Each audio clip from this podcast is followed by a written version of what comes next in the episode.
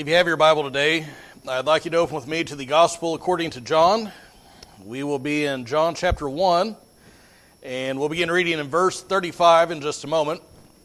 John chapter 1 and verse 35. And uh, starting today and over the next few weeks, we're going to begin a, uh, a little series I'm going to call The Invitations of the Bible. And we're going to focus primarily on the invitations that Jesus gave to people and uh, what those things teach us and what they mean to us. But we're not necessarily going to look only at the ones that Jesus gave, but we're going to focus on those the most. Now, where we pick up today in the life and ministry of Christ, it's, of course, right at the beginning of the gospel. And so, as you might have guessed, uh, it's very early on in the ministry of Jesus. He's about 30 years old, and his cousin, John the Baptist, comes onto the scene, and he begins to, uh, to, to cause quite a stir. And you know, if you know the, the, the, biblical story, you know that John the Baptist came out and he was, uh, he, he was preaching. He was preaching repentance, calling people to, uh, to turn to God, prepare uh, their, their hearts and their, their lives for the kingdom of God because it was at hand. He said, prepare for the coming Messiah.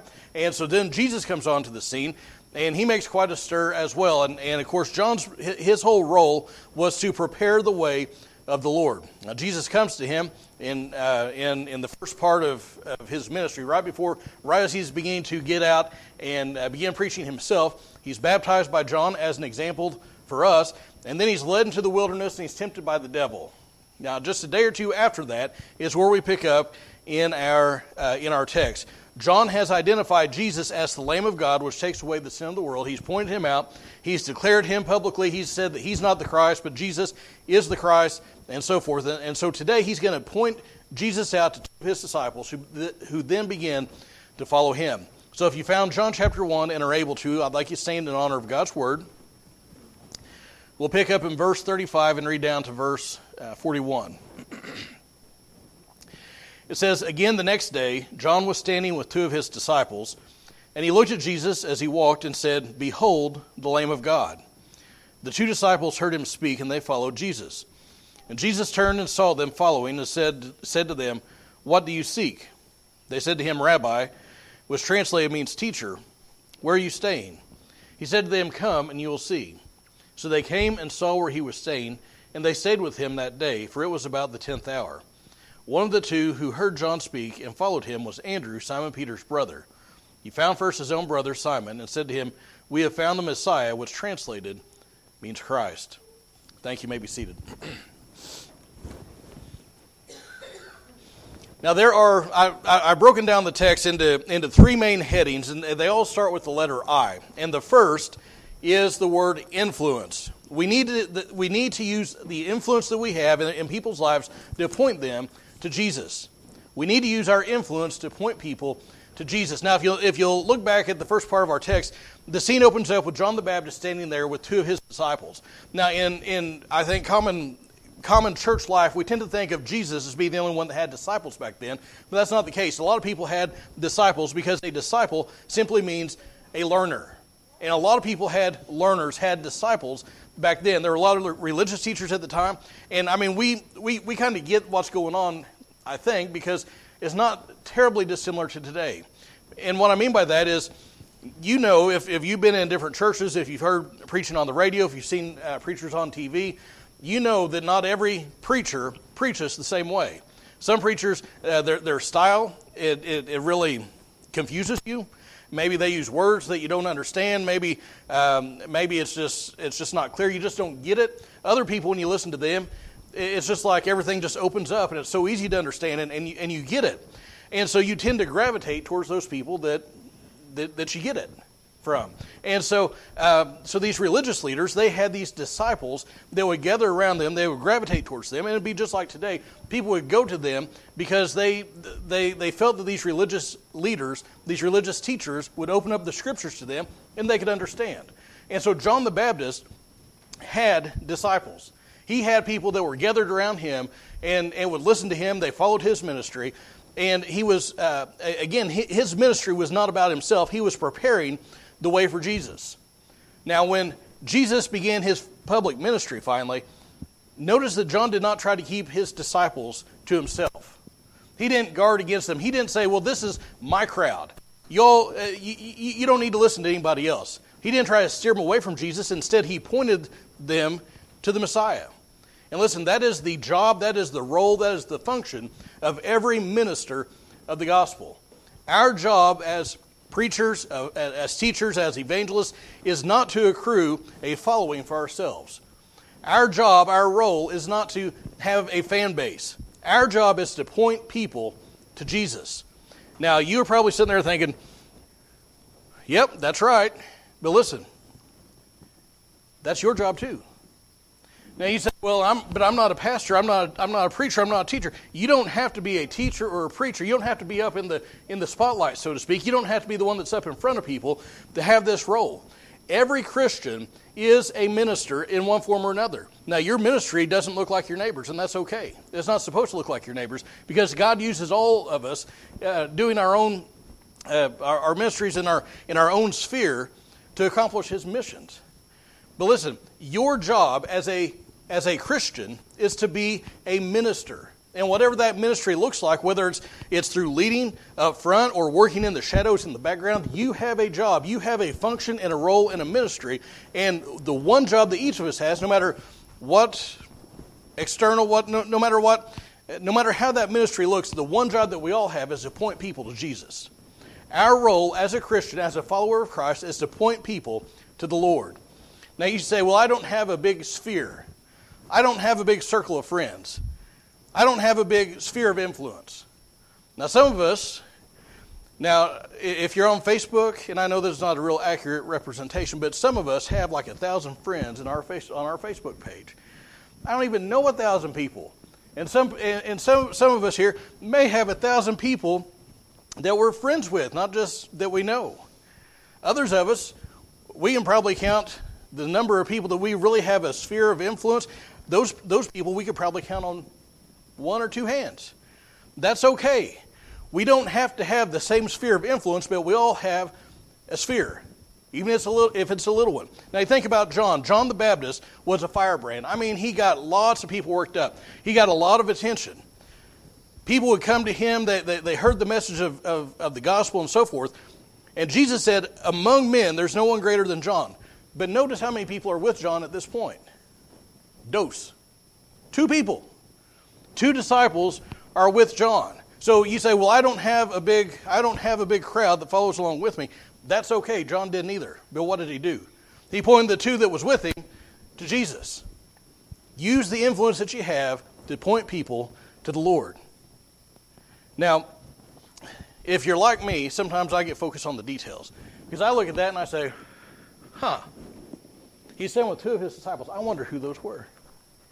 Now, verse 40 tells us that one of them was Andrew. Now we know about Simon Peter. He was, he was the mouthpiece.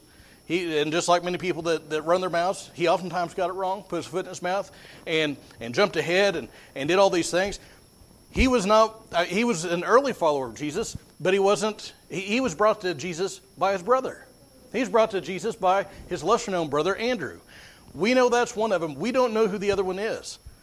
A lot of people have different ideas. I think it's probably the Apostle John.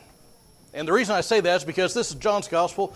John is the one, if, if you'll notice throughout many of these uh, accounts, he gives little details that an eyewitness would give, but he doesn't talk about himself. He may name himself as the beloved disciple, the disciple that Jesus loved, or, or something like that, or he just leaves himself unnamed. Now, I think that's probably what he does here. He doesn't draw attention to himself, he just mentions that there was another disciple there that's kind of beside the point. We don't know who it is, but the fact of the matter is, these men followed Jesus. Now, um, so, so the first thing is influence. We need to use our influence to point people to the Lord. And, and it doesn't have to be through, through, through a message, it doesn't have to be through sharing the gospel in, in like a, a witnessing encounter. Just in our daily lives, the way that we act, the things that we say, the, the language that we use, being a peacemaker, those things can point, pe- can point people to the Lord. The second thing I want you to see is investigation. Investigation. John points these men to Jesus, and they begin to follow along behind him, and notice his question What do you seek? What do you seek? Understand, Jesus is not being rude here. He, he is not saying, What do you want? He's not saying, What are you following me for? He is not trying to shut them down. He's not being rude to them. He's not trying to run them off. You know, I, I think uh, if, if it was me, I kind of sound like Oscar the Grouch. You know, scram. Yeah, yeah, but that's not that's not Jesus. Thankfully, he's not like me or Oscar. So so he says, why are you? What what do you seek? He's giving them the opportunity to to to, to state their desires, their wishes regarding him, to lay open their heart. What are you seeking? Why are you following me? Now, obviously, they were on the path of faith. They were still trying to sort out exactly what they believed about Jesus, what they should believe about Jesus, who this man was.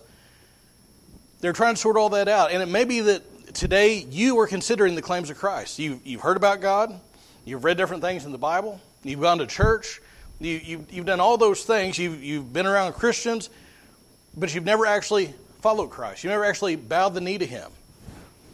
And listen, if that is you, if you are seeking God, that is a good sign because that is a sign that God is drawing you to Himself. You say, well, how can you say that as a blanket statement? Because Romans chapter 3, verses 10 and 11 says, As is written, there's none righteous, not even one. There's none who understands. There is none who seeks God. And Jesus said much the same thing in John 6 44.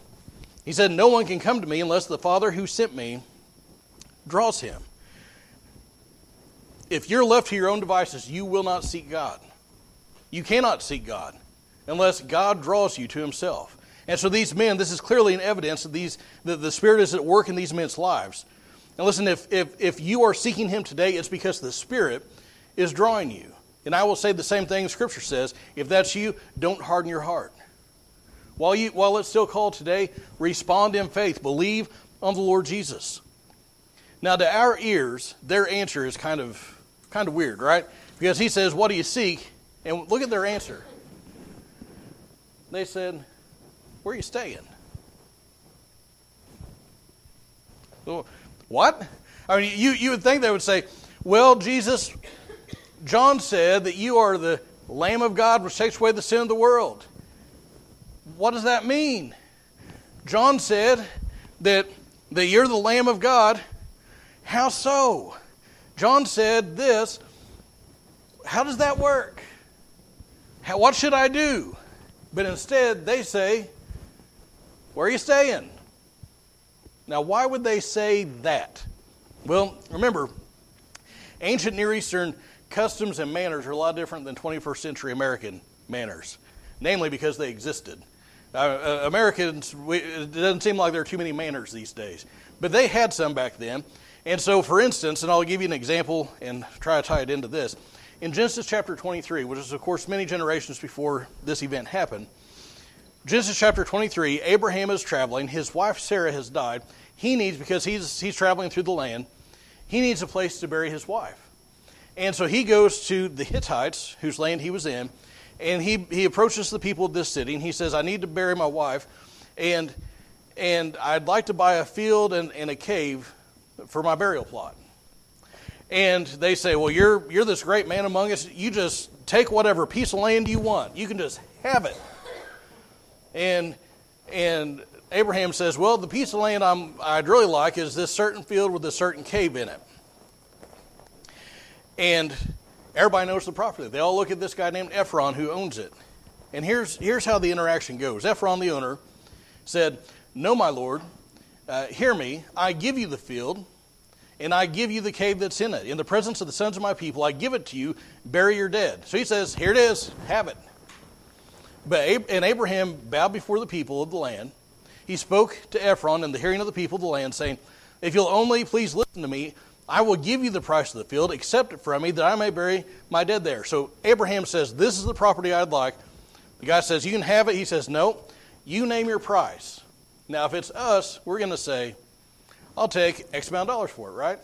This guy doesn't say it. Listen to, listen to how he, he tells him how polite it is. Then Ephron answered Abraham, saying to him, My Lord, listen to me. A piece of land worth 400 shekels of silver, what is that between me and you? Bury your dead. So he names this price, but that was really a nice way of saying it, wasn't it? He doesn't say, This is what I want, and I'm going to stick it to you. I'm, I'm going to, I'm going to, he doesn't do any of that. He says, You know, between me, this, this little amount of money, that's nothing between us. It's a very polite way of doing it. Now, I say all that to say this. When we get uh, in here to our text today, Jesus says, What are you seeking? They say, Where are you staying? They're politely inviting themselves over. Have you ever have you ever had somebody invite themselves over? Or try to? Some of us know when somebody's trying to invite themselves over and we ain't buying it. We're nope, nope, you ain't coming through my door, I, you know, for whatever reason. It ain't happening. Others of us welcome them with, with open arms. Jesus, they're, they're, in, in a very polite way, kind of a roundabout way, we might think. They're inviting themselves over. It's like they're saying, you know what? We would like to talk to you more. We want to investigate. We want to talk to you. We want to, to, to, get some instruction. We want to be fully convinced in our minds that you are the Messiah. And our questions do not lend themselves to a roadside discussion. We want to come to your house where you're staying and spend some time with you. And here's the last thing I want you to see, and that's the invitation. Jesus' response, they say, Where are you staying? And what is his response? Come, and you'll see. Notice he doesn't check their qualifications. He doesn't say, um, before we go, when you vote, do you vote for R or D or something else?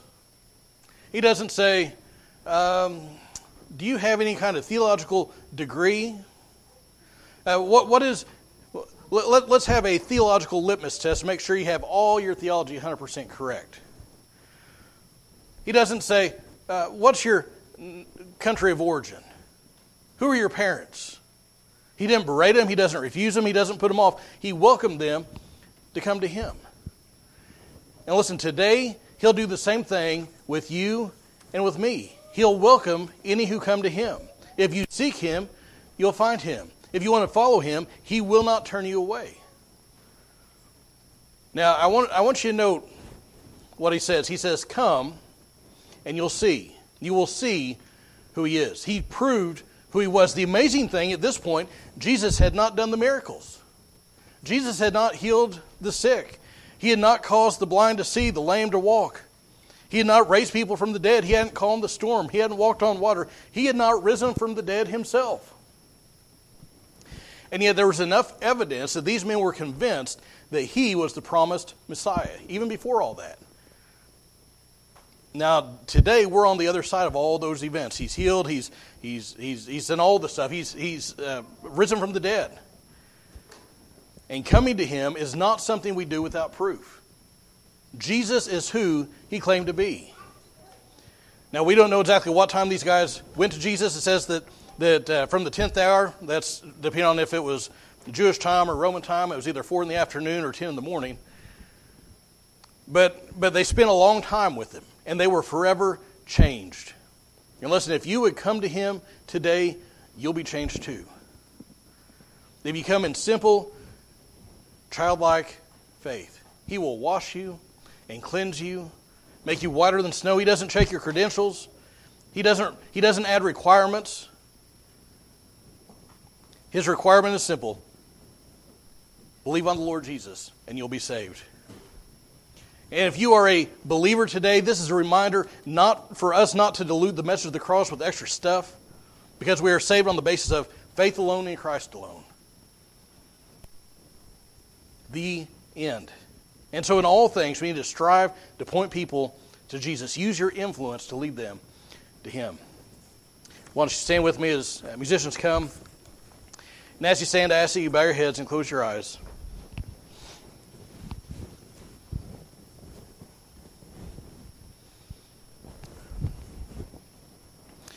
And with nobody looking around,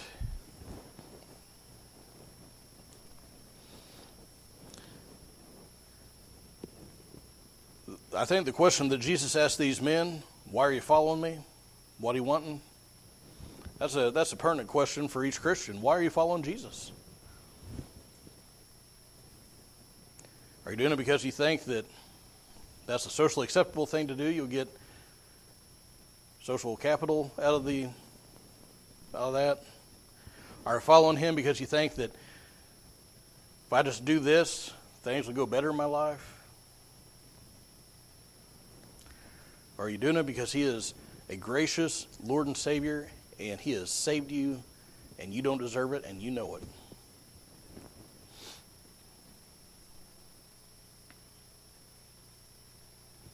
Maybe you're, again, maybe you're considering the claims of Christ.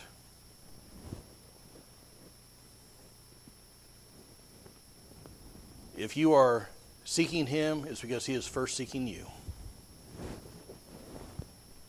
So the proper response is trust in faith.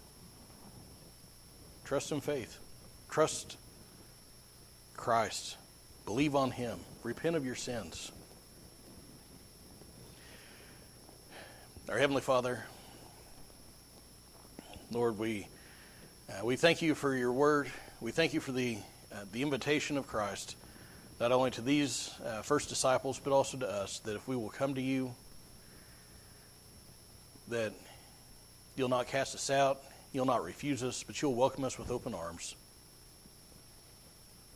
God, I pray that you would help us to follow you for the right reasons. And Lord, I pray that if there's somebody who's hearing me today that's never accepted Christ as their Savior, that that you would draw them to yourself, and they would examine the claims of Christianity, the claims of Christ, and they would trust you for salvation. Again, Lord, we pray that you'd help us to be uh, sensitive to your Spirit, that you'd help us to use the influence that we have, such as, as it is, to point people to the Lord. We ask these things in Jesus' name. Amen.